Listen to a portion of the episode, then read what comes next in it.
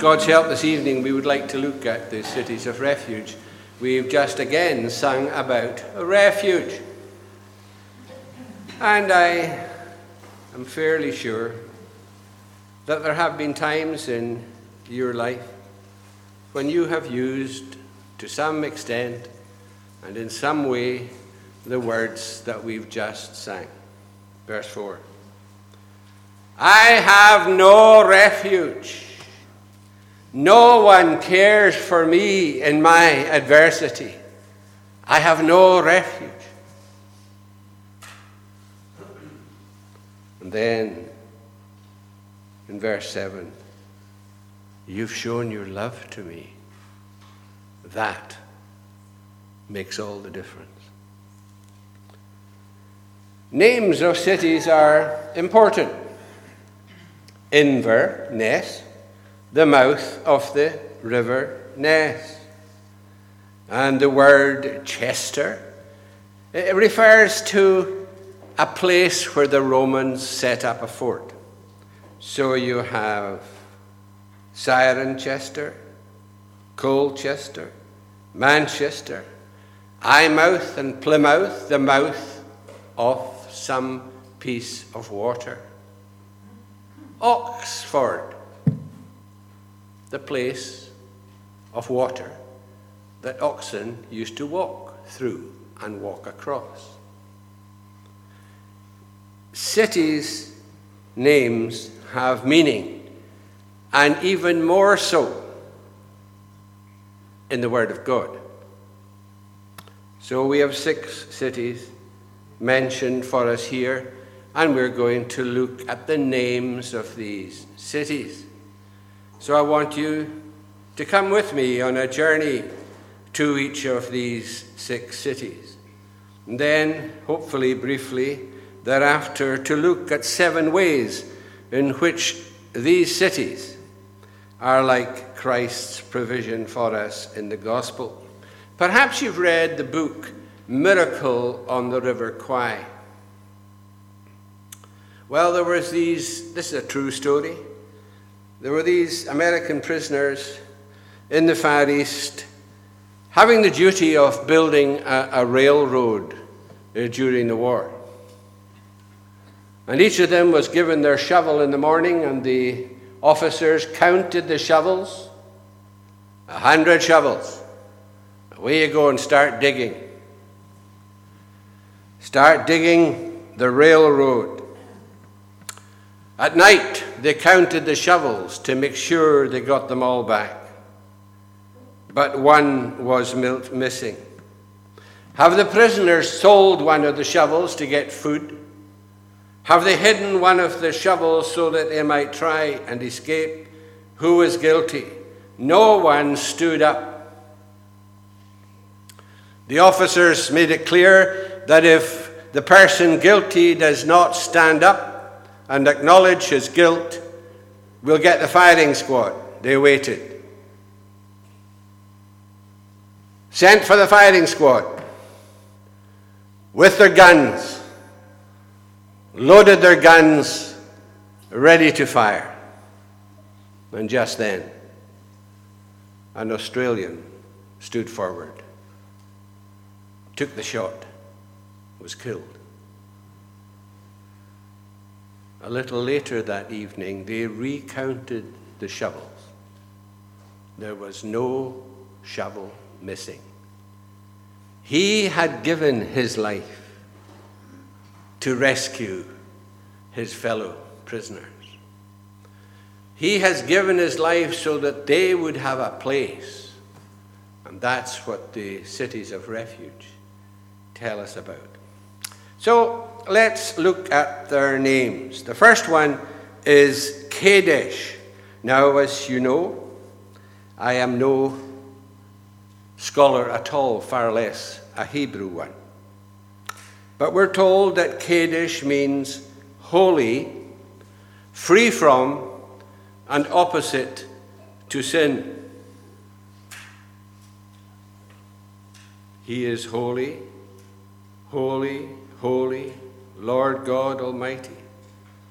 If you had passed by Calvary that great day, you would, like me, have said, Poor man, what a state he's in. What evil he must have done. I heard him cry all day. All day, my God, to thee I cry, yet am not heard by thee. Why, my God, why have you forsaken me? And you tell me he is holy. You tell me he's holy, harmless, undefiled, without spot or blemish. You tell me that he is the holy child Jesus. No, he was made sin. He became, as we considered this morning, a curse. He became poor. The Lord hath laid on him the iniquities of us all. What is ours became his. And what is his became ours, as Luther called that the great exchange. That's the first city, Kadesh, holy. The second one is called Shechem. And Shechem, we are advised, means strength and power. Again, Join me on the walk past Calvary. And you would have to say, wouldn't you? There's not much power there. Not much is he going to do. He is defeated, rejected, despised. Is that true? What was happening there was under his government. The government is on his shoulder. The power, the Shechem power of our Savior. He triumphing over evil, over sin, over death, over the devil, over my adversaries and yours he cried, Victory! It is finished. And he rose again. And, brother and sister, do you not need a shoulder to cry on? Here is the best shoulder to cry on. Here is the shoulder to cry on. So broad, so strong. Shechem shoulder. Which of you have not cried on that shoulder? To whom can we go? Where else can I go with my burden? I cannot, I cannot tell a single soul. I cannot speak the innermost thoughts of my heart to my minister or my wife or my child. But he understands. What a shoulder. What a Shechem to go to who actually helps you to speak to him. You've perhaps heard the story about the man that was coming from Thurso down the east coast, and he was carrying his case. He had a heavy case. And the man with the horse and carriage was passing by, and he said to him, Hey there, do you need a lift? Oh, that would be great. So he gets up into the carriage, and what does he do with his 20 kilogram case? He puts it on his knees. the carriage driver says, I'm giving you a lift. Put your case down. Cast your burden on the Lord. Don't carry it yourself. Shechem. The third city, is called Hebron, which we are told means fellowship. You're passing along the road with me at Calvary, and you say, He's alone. All he's got for fellowship, for company, is two despots. All his friends and his disciples have forsaken him. But he is the fellowship. 1 John 1, verse 3 Truly, our fellowship is with the Father and with his Son, Jesus Christ. You might say, Yeah, we had uh, chap Willie Mackenzie preaching yesterday. But I, I, I, you must say something different. You must say, My fellowship was with Jesus. There is no point whatsoever in coming here just to be with me. Our fellowship is not a cup of tea. I'm all for a cup of tea. Our fellowship is with the Father and with His Son. What a friend we have in Jesus. For thou art with me, and thy rod and thy staff, they comfort me. Kadesh, Shechem, Hebron. The next one is Bezer. We are told means fort, strong place of protection and strong walls. Proverbs 18 The name of the Lord is a strong tower. Psalm 18, verse 2 My fortress is the Lord. Isaiah 26, verse 1 Salvation is for walls and bulwarks. The Bible is full of reference to the protection that's offered by the fort that is Jesus. And it was reminding me of a a story I told in part to a lady here this morning, and I thought it would be worth telling the whole story. It was about John Brown of Haddington, the first of the three John Browns of Haddington that there were. He was a very good visitor, particularly to people who were dying. And he went to see Mary. She was dying, she couldn't move. She was motionless on her bed. And he went in and he said, Mary, you're ready for glory, aren't you? And isn't it wonderful to be thinking and expecting to be embraced by the loving arms of Jesus? No response. She didn't move. John Brown stood there for a minute and then he said to her, Mary, what would you say? If at the last you lost your grip of him and he lost his grip of you. And Mary sat up in the bed, eyes wide open, looked him in the face and said, That would never happen, minister, and fine you know it.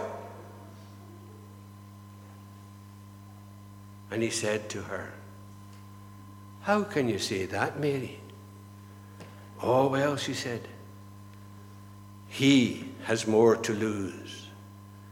I would lose my soul, but he would lose his honor. Where was her hope? Where was her confidence? In Christ alone. Bezer, fort, trust ye in the Lord forever, for in the Lord Jehovah is everlasting strength.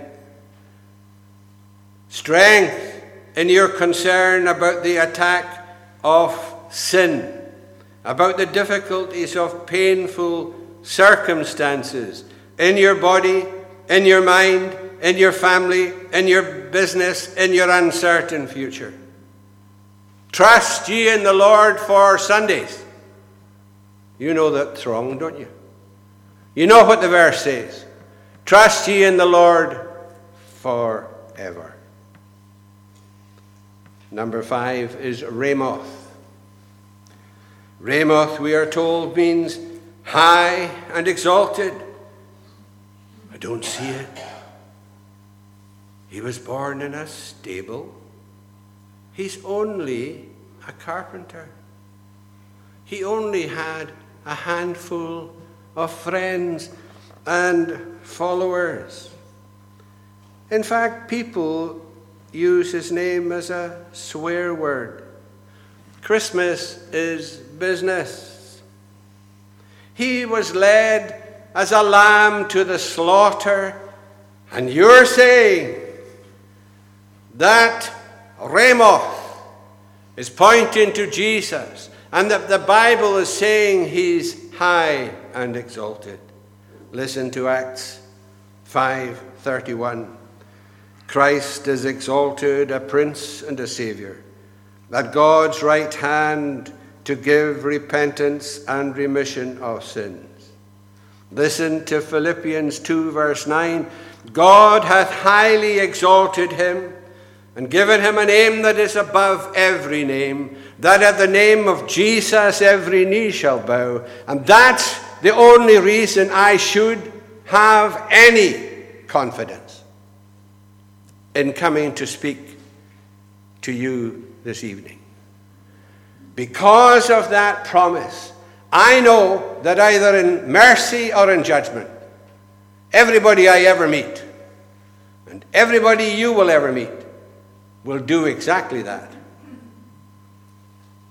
Every knee shall bow. We are told, are we not, in that great little gospel chapter, Isaiah chapter 12, make mention that his name is exalted. And you will come then to say with Psalm 57 Be thou exalted very high. Ramoth, high exalted. And then the last one, Golan. What does Golan mean? Golan means joy. Joy, you're saying? How's that? Didn't he go around weeping at the grave of his friend? Didn't he look over a city, Jerusalem, and cry over it?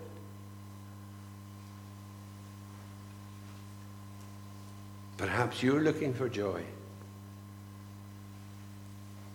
The exam results haven't been what you hoped for. The medical result, the blood test, is not what you wanted. The profit and loss account is less than you wished for. Your targets are not achieved. You are disappointed in your circumstances.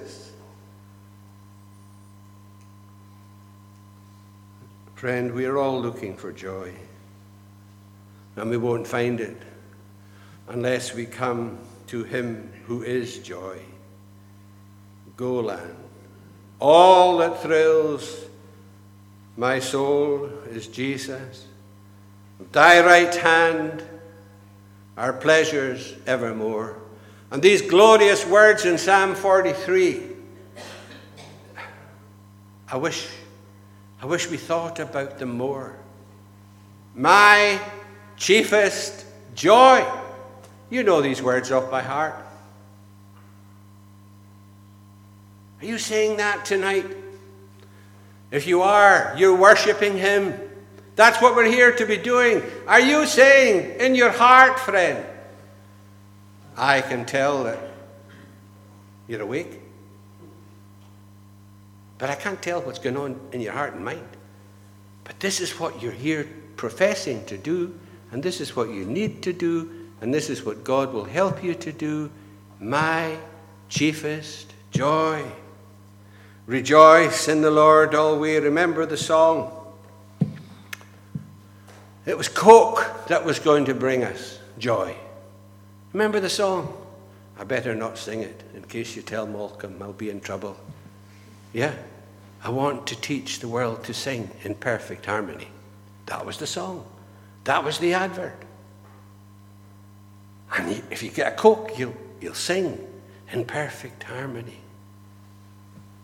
Joy unspeakable in thy salvation, I will joy, that I in Zion's daughters' greats may all thy praise advance. Joy. It's a very helpful little word, joy. Do you know how to spell it? You can say, Yes, I've had two spelling lessons already today. Well, here's another one joy. J O Y. Jesus first, others next, and yourself last. Or another way of looking at it Jesus and you, what's in between? Nothing. Joy. And you've lost it. You're saying, I remember I, I, was under the preaching of somebody or other, and I read this book, and I was reading the Bible, and I was so full of joy, and I've lost it. I don't know what's happened to me. I'm dry. There's a psalm that deals with that too. You'll know it. Restore me thy salvation's joy. Kadesh, holy, Shechem, shoulder, Hebron, fellowship, Bezer, fort, Ramoth, exalted, Golan, joy. And just a few ways then in which the cities are like the provision of the gospel. And you will find help for this by looking at the two other parts of the Bible where this is found. There's a bit in Deuteronomy and there's a bit in Numbers 35. The cities were the only place of refuge, verse 3 in this chapter.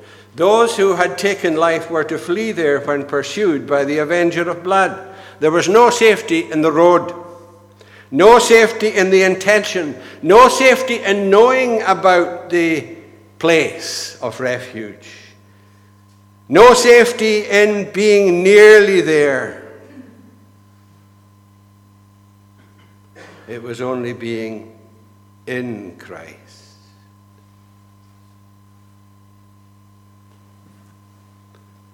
Outside the city, knowing about it ain't good enough. If you met the murderer on the road, what are you up to? I'm running from the avenger. But you're not safe until you're in Christ. There is safety in Christ. That's um, one of John Stott's frequent expressions, actually. He said often it was a favorite concept for him in the Bible in Christ. In Christ. Now you can take it from me that that's not just John Stott. That's the Bible. If you're in Christ, all's okay. If you're not, knowing about it or having intentions to go there ain't good enough. The cities, secondly, were accessible. Numbers 35, 13, and 14. You'll see, even from this chapter itself, that they were in a prominent place, on a hill, somewhere that was not hidden in a corner. And there were six of them. They were spread out, three on each side of the Jordan. Anyone could get to any of these cities. Within a few hours, it says half a day. So it is in the gospel with you and me, my friend. Christ is at hand. And you ask me the question, how will I find him? The Bible tells you, seek and you will find. How near is he? The Bible tells us that too. He's near to all that call on him. How near is he to you? He's so near that if you call on him, he's with you. He is not far from any one of us. We need a refuge place urgently. The terms of the gospel are prove me now, acquaint now, come now. You know what now means. It's 17 minutes to 7. You're amused perhaps at me quoting the time, but now is very important.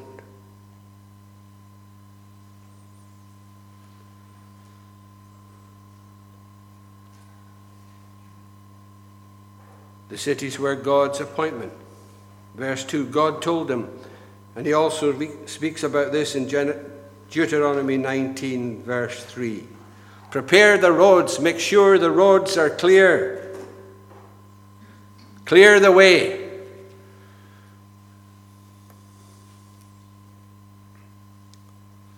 You might be saying, How do I get to Jesus? What road do I have to go on?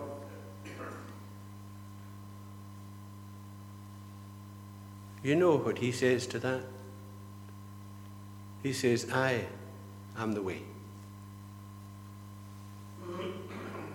He doesn't say there is a road to get to me. He says, I am the way. Father says, This is my beloved Son. The Bible tells us there is no other name given under heaven among men whereby we must be saved. I think the last time I was here, I remembered the story of Reverend Alexander Murray. It's worth repeating. Alexander Murray was 97 when he died. He was the man who founded the Highland Theological College in part. He was a minister in various places, particularly in Lairg latterly. And he had done a lot in his 97 years. I visited him on his deathbed in the hospital at Bonar Bridge. We were there for a couple of hours. And it was a wonderful time about this man, this man hearing him pray with one foot in the Jordan you know what he said to me? He said, William, it doesn't matter what I've done or not done. It doesn't matter what I've achieved or not achieved. The only thing that matters is what He has done. Is that where you are? Cities were the only place. The cities were accessible. The cities were God's appointment. The cities were the priests' cities. They could remain there, Numbers 35 28 tells us, as long as the priest lives. Isn't that lovely? If we are in Christ, we're safe as long as our high priest lives, because he ever lives.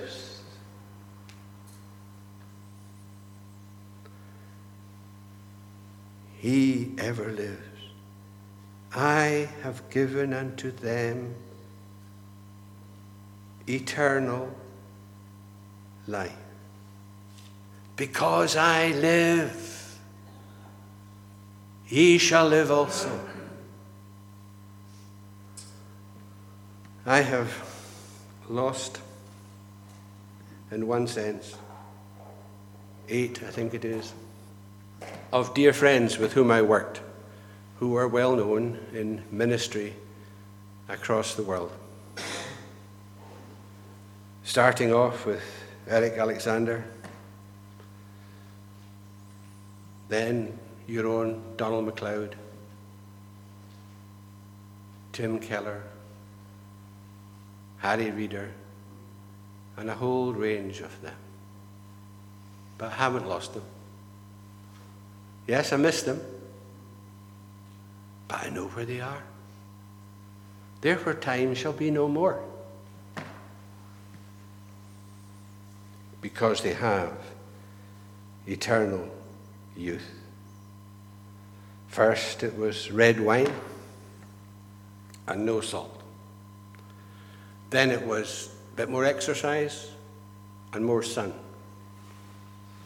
Then it was more sun and prunes.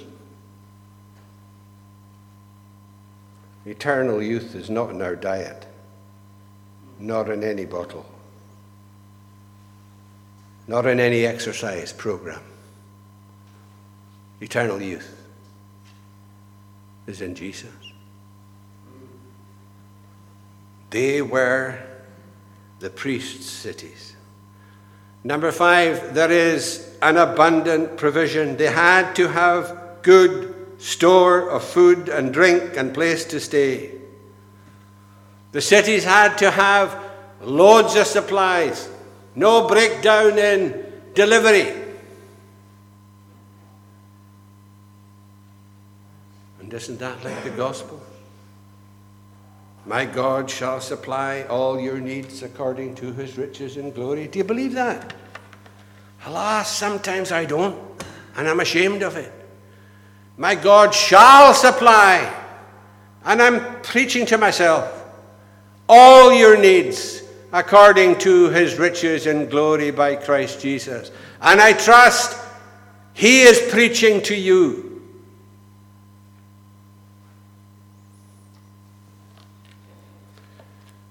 Karen had a little Sunday school in a little church we were involved in in Aberdeen, and there was local children who came in, quite maybe 15 or youngsters came in, and she was teaching them little bits from the Psalms and getting them to sing. They had never been exposed to Psalms before or, or to hymns. And she asked them, Will we sing today? Which, which song would you like? And this 12 year old girl said, Oh, I know what I would like. I would like the one about the hens going in and out. And I would like the one about the hungry bee. Do you know them? The lion's young may hungry be and they may lack their food. But they that seek the Lord shall not lack any good. And the other one about the hens. Henceforth thy going out and in. Now, I'm glad you're smiling. It's a good thing to smile. But isn't it lovely to think of these two verses? The lion's young may hungry be and they may lack their food. What a surprise that would be if young lions were hungry. But they that seek the Lord shall not lack any good. And then think, think about the hens. Henceforth, thy going out and in, God keep forever will. Then, number six, the cities were for all, not just for the children of Israel but they were for the visitor. The word used in Numbers 35 is anyone. Does that apply to the gospel? Amen, it does. Anyone! If any man thirst, well, I'm there. Let him come unto me and drink. Whosoever will, let him come and take the water of life freely. All our excuses are dealt with.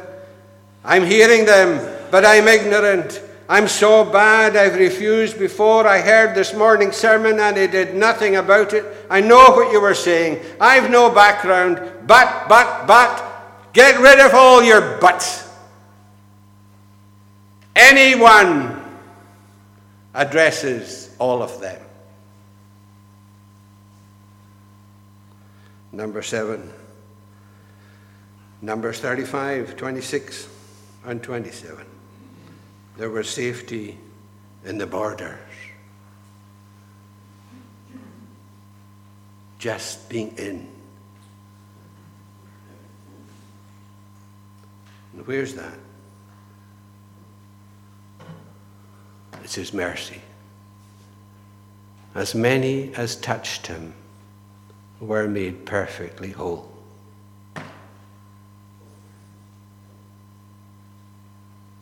Have you touched him? Have you fled for refuge tonight? Yeah, I went before. But if I've never come properly before, I come now. I flee for refuge to the hope set before us. I touched him, and he took me and embraced me. There's a verse that was very precious to my own mother. It was this Even those who on his mercy do, by hope themselves betake. Even those who on his mercy do, by hope themselves betake. Have you run to his mercy? Have you, as it were, shaken hands with Jesus, who extends his hand to you and said, Thank you for your mercy? But Samuel Rutherford put it this way The Lord Jesus never sent any of his bairns away empty from the kitchen door. He never sent any of his bairns away empty from the kitchen door.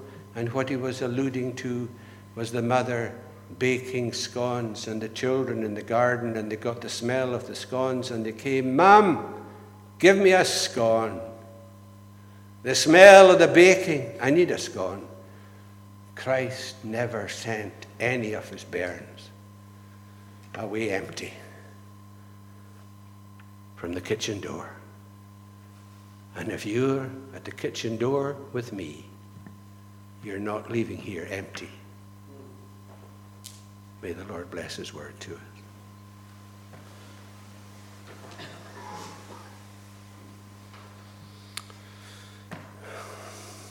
Lord, you've embraced us in more ways than we understand. You've provided for us in more ways than we understand. His mercy search exceeds.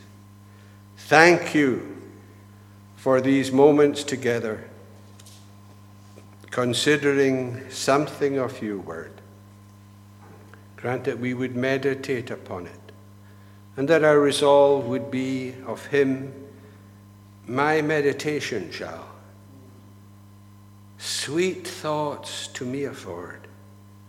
My heart within me shall rejoice in God, the only Lord. Teach us to do what your word tells us. Delight yourself in God, and he will give you the desire of your heart. Thank you for those who open the door here, those who serve on the committees of the church, those who lead the praise, and all who here seek your glory. Bless them in their work and life and ministry. Pardon us for our sins. For Jesus' sake. Amen. And what else can we sing? Surely you know. Psalm 46.